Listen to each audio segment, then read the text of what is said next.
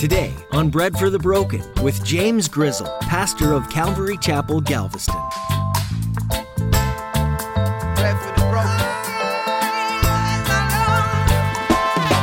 You can judge Jesus now. Just have, have the understanding you will stand before him one day where he is the judge. So judge right, judge fairly.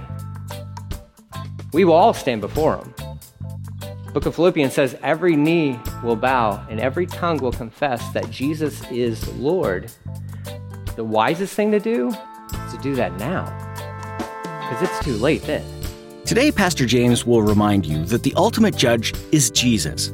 It can be easy to judge others. You see someone else caught up in sin and wonder why they just don't stop. But when was the last time you took time to examine your own heart? We've all sinned and fall short of the glory of God.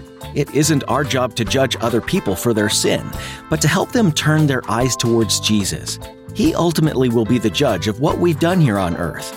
So look to Jesus, and He'll fill you with compassion. Now, here's Pastor James in the book of Mark, chapter 14, with today's edition of Bread for the Broken.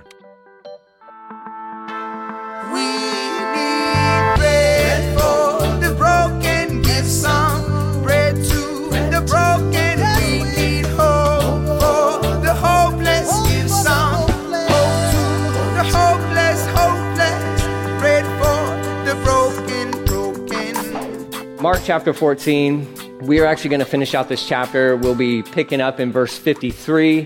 Let me provide you some context here. We've found ourselves in the Garden of Gethsemane with Jesus and his disciples. And last we talked about, you know, Jesus was praying and then Judas showed up with a regiment, you know, of temple officers, but then also some Roman soldiers. The Gospel of John lets us know that. And Judas went up to Jesus and he kissed him on the cheek in the ultimate, most despicable act of betrayal ever. Ever. Hands down. Nothing compares to that. And so he was identifying to the soldiers and to the, the guards who Jesus was. And so he did that by kissing him on the cheek and thus, you know, setting him up to be physically handled by all these guys. And we'll see that he'll be bound and they're gonna, they're gonna forcibly remove him from the garden and take him to a few illegal trials. In the midst of that, Jesus had already told all his disciples, You're to bail on me.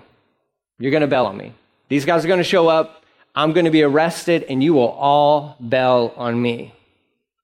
And Peter, with his bravado and arrogance, I think, is like, I will never leave you. I'm Jesus. I, you, again, I don't, I think I need to remind you how great I am because you seem to have forgotten that I'm the best, I'm the biggest, I'm the strongest. Nobody's going to mess with you, and nobody's going to mess with me. He's like, uh huh, okay. Um, Peter, not only will you desert me, but you will flat out reject me. You will deny me. You'll deny me. He's like, I'll die with you, is what Peter says. I'll die with you, Jesus. Jesus, you don't know what you're talking about. I'll die with you. I'm that committed to you. Anytime you get in that headspace, you start talking like that to Jesus, you should repent because God is not a liar. He's not a liar. And so what he said came true. And Peter would have been, he would have done really well just to have been like, you know, maybe you know what you're talking about and I don't. So I'll just listen to you. But that's not who he was. And he needed to go through this moment to learn. This next part will forever change Peter forever change him. He needed this moment. An act of humility. Uh, and I love that. I mean, it's displayed in, in all the gospel accounts for the most part. And here, and Peter's a, you know, kind of a co-author with Mark for this gospel of Mark. And he just, he's going to let us know, let me show you how bad it got for me.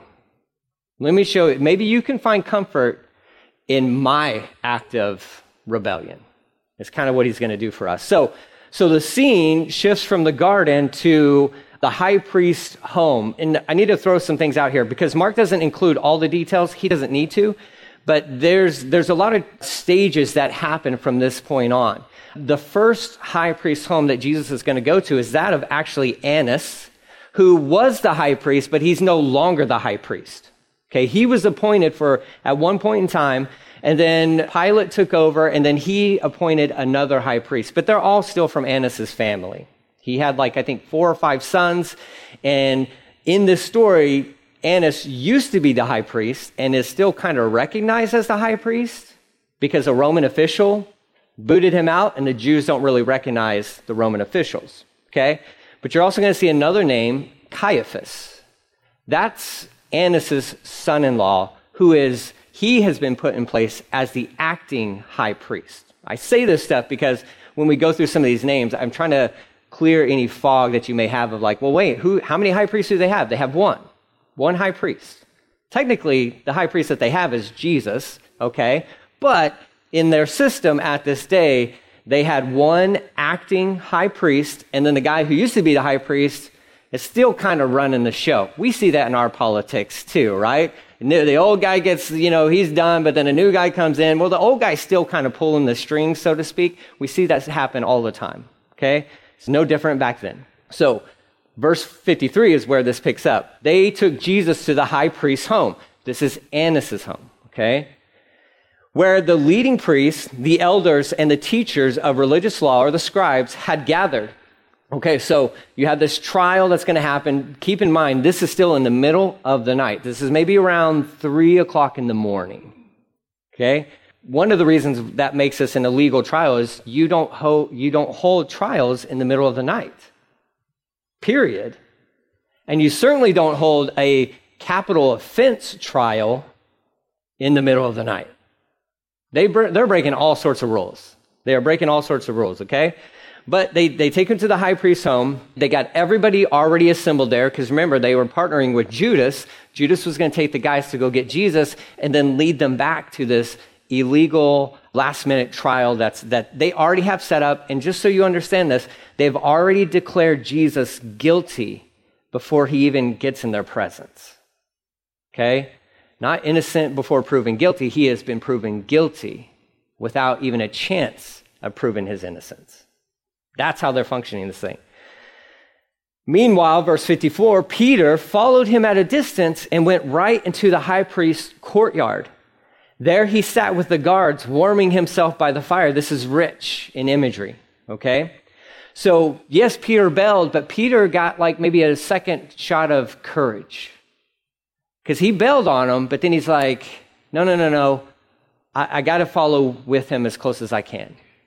Peter obviously has some sort of relationship or is known maybe by the high priest because you can't just go into this guy's courtyard if you want to, but somehow there was a connection there. And the thought is it's maybe John, the apostle, whom Jesus loved, had a friendship with the high priest. Okay? Because in John's gospel, you'll note that he, he references two individuals that were one of the, the leading officials, that Nicodemus and um, Joseph of Arimathea, right? Peter goes in there, and what I, what I want you to note about this is he sits with the guards, warming himself by their fire. These are the same guards who just arrested Jesus. You can envision this. You have a, a house that you walk into a courtyard, an open courtyard, and it's a multi level house. It's a two story house, right? And so the meeting would happen on this upper level where it was pretty clear. So down on the lower, the lower level there in the courtyard, they have a little fire going, and it's just surrounded by soldiers.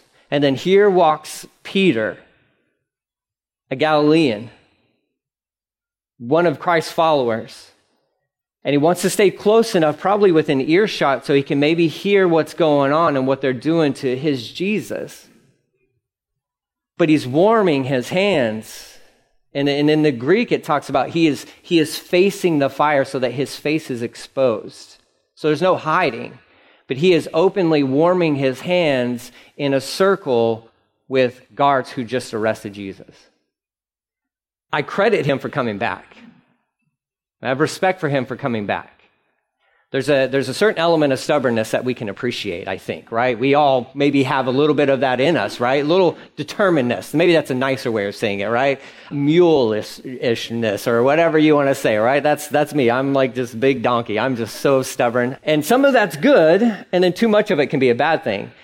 I admire Peter. So yes, he did run away, but he came back. But he came back. But Peter, why are you finding comfort amongst the enemy?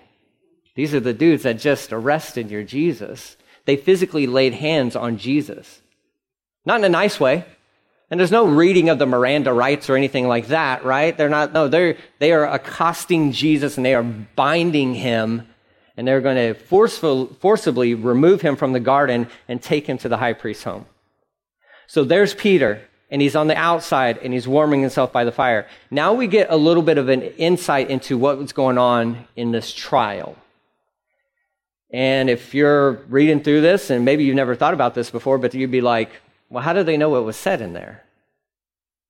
Because Peter, could he, is he close enough to hear what was going on? More than likely, you have some guys in this meeting because there's like 71 on the Sanhedrin, um, individuals that are part of the Sanhedrin. Some of those guys were probably secret followers of Jesus, guys on the inside. Okay? So, anyways, you may have never thought about that, and that's not probably not going to change your life. But I figure I should throw that in there because I read through that and I'm thinking like, well, who? How'd they know what they said? Now, obviously, the Holy Spirit has inspired this word, but I still think like, and then you read John's gospel and you're like, oh wait, there were guys who were definitely a part of the crew. Nicodemus was a guy who we believe was born again, and he was probably present at this meeting. Okay, so inside verse 55, the leading priests and the entire high council were trying to find evidence against Jesus so they could put him to death. So they've already determined his fate. We're going to kill you. Now we just have to find evidence or reason to justify the means. We already know we're going to kill you. They've been plotting to kill Jesus for years now, since he showed up on the scene. You have Jesus doing his earthly ministry for about three years, and almost from day one, the religious leaders were looking for a way to kill Jesus. And now they have their moment. Now they have their opportunity. And they only have this opportunity because God has allowed it to happen, because the time is right. So they think they're, they think they got it all under control. Little do they know, they're just following and acting out God's will. So here they are. They're, they're trying to find evidence against him so they could put him to death. But they couldn't find anything. Nothing. No charges to bring against this guy. This guy that they treated like a deadly, violent criminal when they met him in the garden by all the people that they had with them with the swords and the clubs. And Jesus like, I was with you in the temple all the time. You've heard what I taught. Why are you bringing all these guys with you? This is a little excessive, don't you think? But they were treating him like he was some sort of dangerous criminal. And here they are, they're, they're examining him and they're bringing all these false witnesses into this thing. They, they have them there present.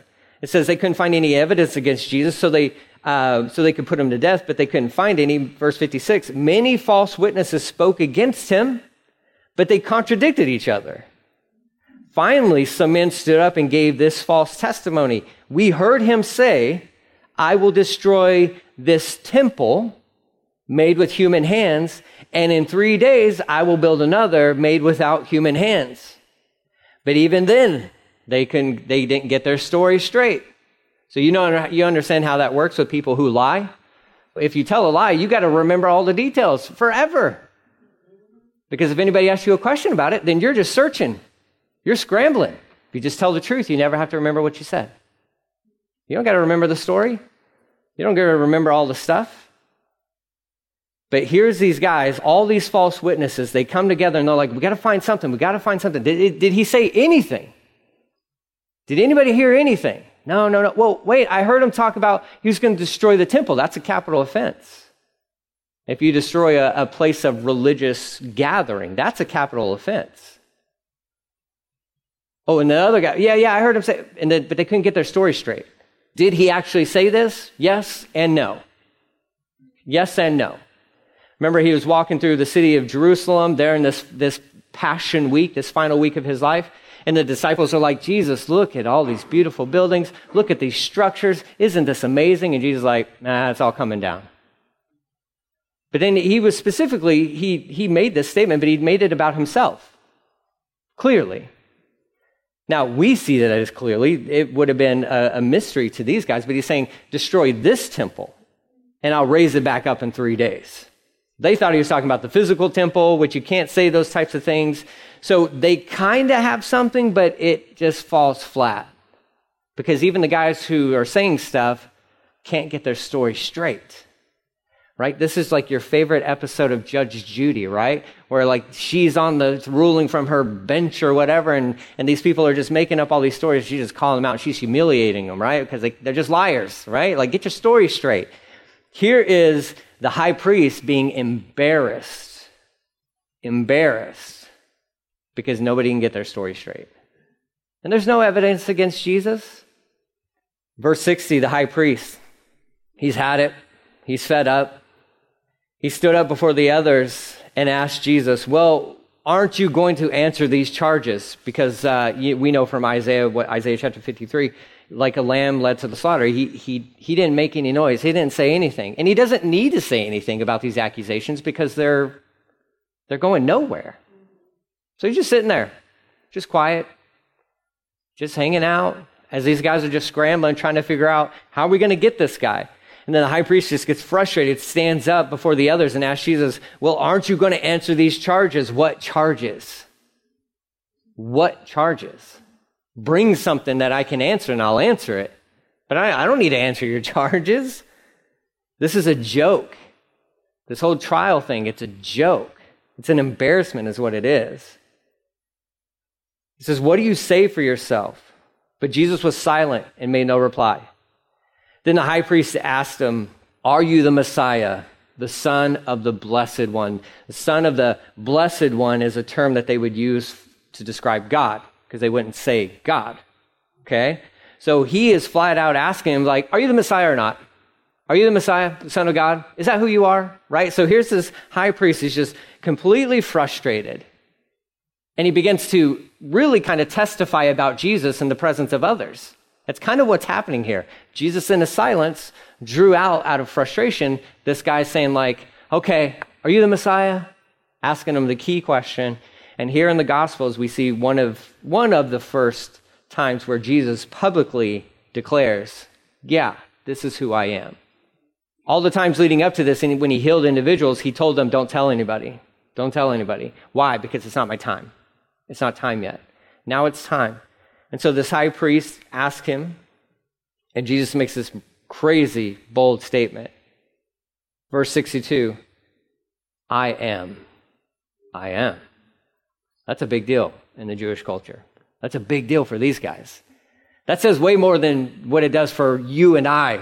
You know, you're like, hey, are you this person? Yeah, I am. Okay, cool. No, for them to hear I am draws them all the way back to Moses in that burning bush. Who do you say? Who, who am I supposed to say sent me? Tell him that I am, that I am sent you.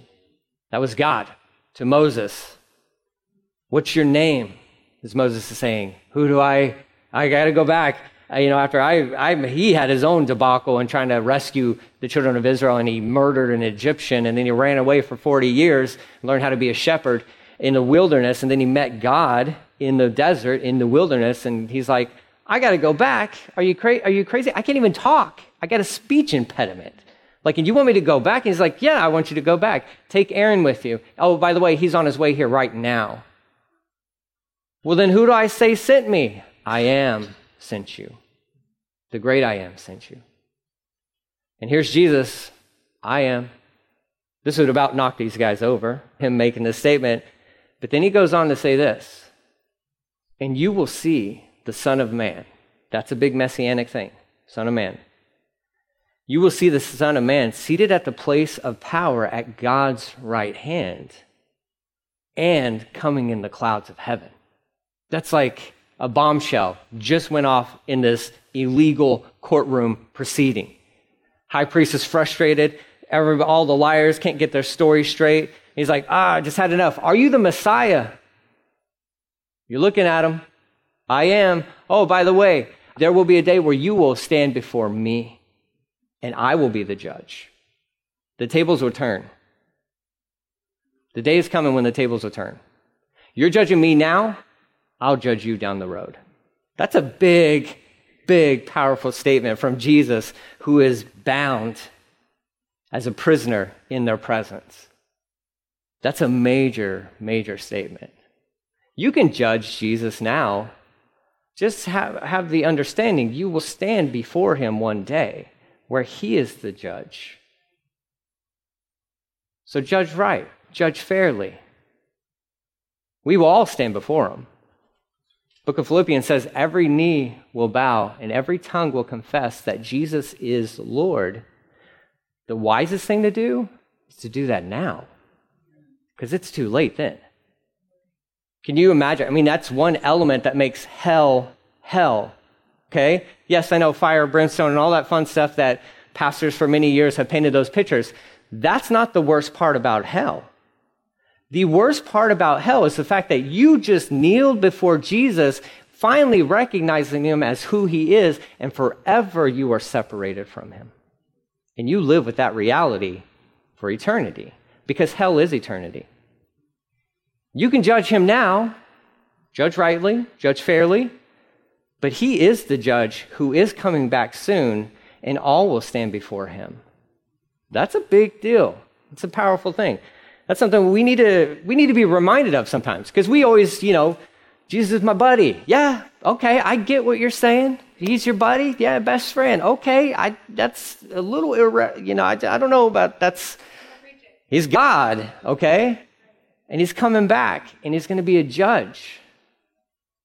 And he's the best thing, and he's loving, and he's gracious, and he's compassionate, and he's merciful, and he's slow to anger. He is all of those things. He is peace. He is patience. He is hope. He is all of that, but he is also judge. We as Americans do not like that part. No, don't tell me what to do. Don't tell no, nobody could judge me. Oh, well, I'm sorry, but truth is people can judge you, and that's you you should not be so concerned with people judging you. We should be concerned with first and foremost Jesus and when we stand before him. Covered by his blood, I have no fear of that time at all. And you shouldn't either. You shouldn't either. Your works will be judged. What you do for him will be judged by the judge. So these are things that we need to keep fresh on our brains as we are here as Christians called to a mission to serve Christ. We will all stand before him. If you're a Christ follower, you'll get into this new heaven and new earth and there's supposed to be some blessings and rewards on behalf you know for you that's been saved up in heaven. And i don't know what any of that means and i don't know what it looks like. I wish i could elaborate more on you more for you but i just don't know. But i know i might have a small pile. Maybe a small little box. And i'm like what's that box? That, that's well that's your stuff. Okay. Sweet. I got something that's amazing. God, that's a miracle in and of itself. The fact that I'm in is always good enough for me. That's, if there's anything else, it's a bonus. And heaven is heaven because Jesus is there. But here is these religious leaders thinking they're judging him, and he just gives them a heads up. I will be judging you one day. I will be judging you one day. So, yes, he does declare his deity here. He is the Messiah. He is the Son of God. It is God the Father, God the Son, and God the Holy Spirit. The three are one. Okay? He does declare that. If anybody tells you he never said he was God, by him claiming to be the Messiah, he is claiming to be God. Just so we understand that. It's, there's some bad theology out there that we just need to have a heads up about, but this is who Jesus is.